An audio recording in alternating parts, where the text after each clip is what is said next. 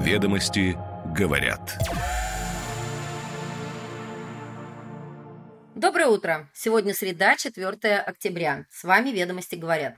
Коротко и информативно. Краткий обзор главной деловой газеты страны. Сегодня ведомости говорят, что участники российского фондового рынка обратились к Центробанку с просьбой уточнить порядок расчетов и сделок с иностранцами. Министерство финансов снизило прогнозируемый дефицит бюджетов регионов на следующие два года, благодаря увеличению доходов от налогов и акцизов.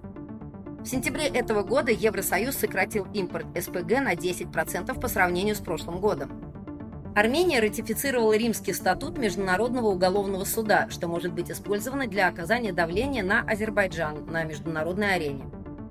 В России школы все больше переходят на использование отечественного программного обеспечения.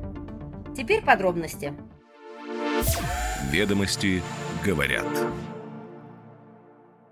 Участники российского фондового рынка обратились к Центробанку с просьбой уточнить порядок расчетов и сделок с иностранцами – они опасаются, что проблемы с трактовкой указов президента могут привести к спонтанным распродажам и обособлению активов у российских инвесторов. В ответ на это Банк России провел встречу с профессионалами рынка и предписал им документально подтверждать список владельцев ценных бумаг после 1 марта 2022 года. Также участникам рынка было предписано учитывать другие факторы риска при проведении сделок. ЦБ предложил брокерам разработать внутренний регламент контроля проводимых сделок. Однако брокеры выразили опасения, что они не смогут выполнить такой объем работы и требуют более четких правил отслеживания сделок. Ни представители Центробанка, ни брокеры не прокомментировали данную ситуацию.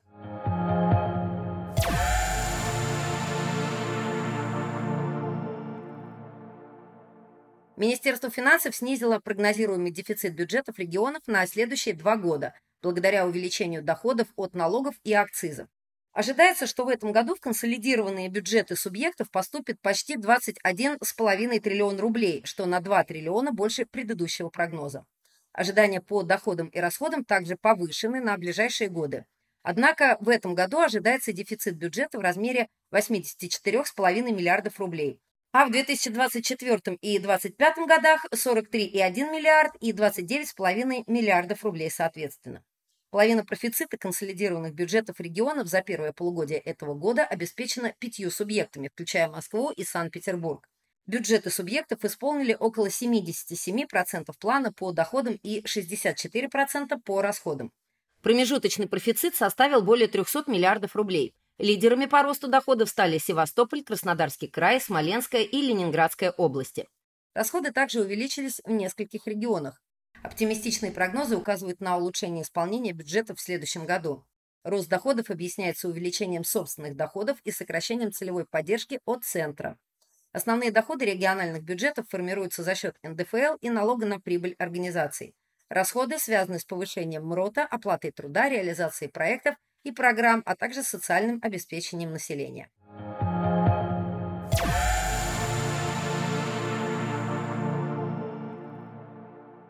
В сентябре этого года Евросоюз сократил импорт СПГ на 10% по сравнению с прошлым годом. Поставки российского трубопроводного газа остаются на уровне августа. Эксперты объясняют снижение импорта СПГ высоким заполнением подземных хранилищ газа в ЕС.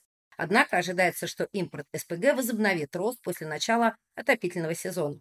Поставки российского газа направлены в Центральную и Южную Европу, а цены на него на европейском рынке конкурентоспособны. Прогнозируется, что спотовые цены на газ в середине зимы могут достичь 550-600 долларов за 1000 кубометров, а при холодной зиме могут даже подняться до 1000 долларов. В случае теплой зимы цены могут упасть до 400 долларов или ниже. На данный момент фьючерсы на газ на хабе ТТФ в Нидерландах стоят от 389 долларов до 417 долларов за 1000 кубометров.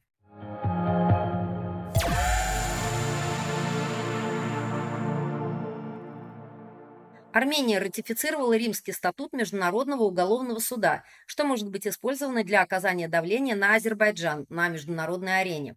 Однако возможность практической реализации этого давления остается под вопросом, поскольку Азербайджан не ратифицировал данный статут. Ратификация также может помочь Армении в случае нарушения границ в пограничном конфликте с Азербайджаном.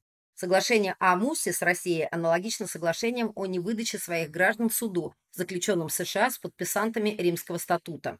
Однако такие соглашения могут быть раскрыты при изменении политической ситуации. Армения привлекает азербайджанских военных к уголовной ответственности в Карабахе, в то время как Россия обвиняется в бездействии. Присоединение к Римскому статуту становится проблемой для российско-армянских отношений, и визит Путина в Ереван становится затруднительным в таких условиях.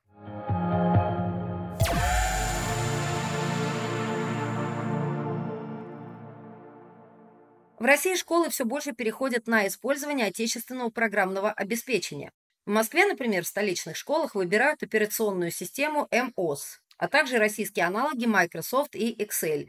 Аналогично школы в Новгородской области и Тульской области также используют отечественное ПО.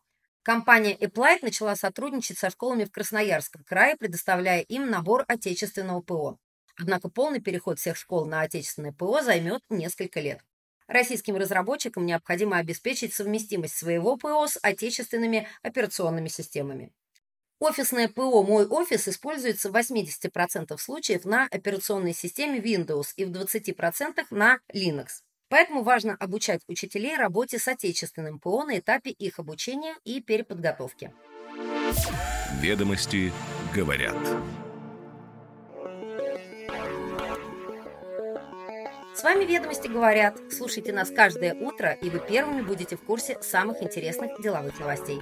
Хорошей среды!